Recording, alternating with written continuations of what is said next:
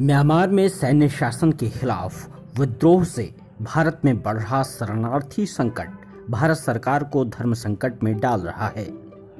मिजोरम की राज्य सरकार शरणार्थियों की मदद कर रही है, जबकि केंद्रीय सरकार ऐसा करने के पक्ष में नहीं है।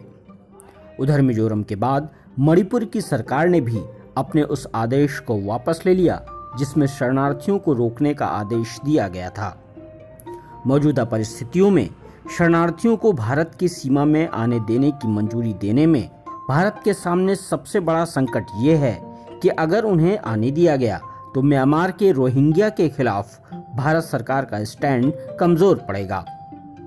म्यांमार से भारत में घुसे रोहिंग्या को सत्ताधारी बीजेपी घुसपैठिया कहती है और उन्हें डिपोर्ट करने का इरादा रखती है।